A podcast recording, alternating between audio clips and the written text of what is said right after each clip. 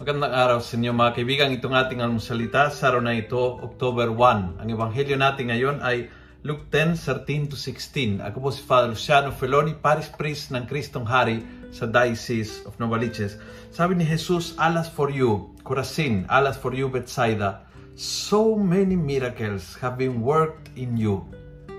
If the same miracles had been performed in Tyre and Sidon, they would already be sitting in ashes and wearing the sackcloth of repentance. Dinadala ng blessings na tinatanggap mo sa pagbabago ng buhay mo. Blessings na nagdadala sa atin sa pagbabago, sa pagbabalik loob, sa conversion. From blessing to conversion. Kapag ikaw'y naramdaman na sobrang minahal ka ng Diyos, kahit hindi ka karapat dapat.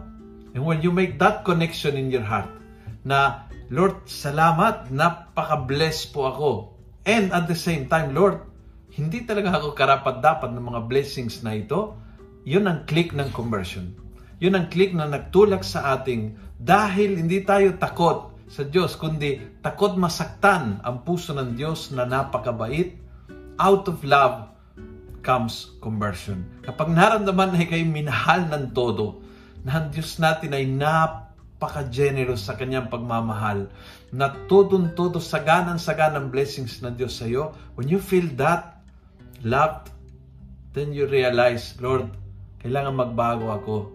Dahil dahil hindi ako naging responsive sa mga grasya mo. Dahil hindi ako naging uh, dahil sa utang na loob ng pagmamahal ng pasalamat ko, magbabago ako dahil anuman ay magdadala ng galak sa puso mo, Panginoon. Yun ang gusto kong gawin. At anuman nagdadala ng sakit at kirot sa puso mo, yun ang ayokong gawin.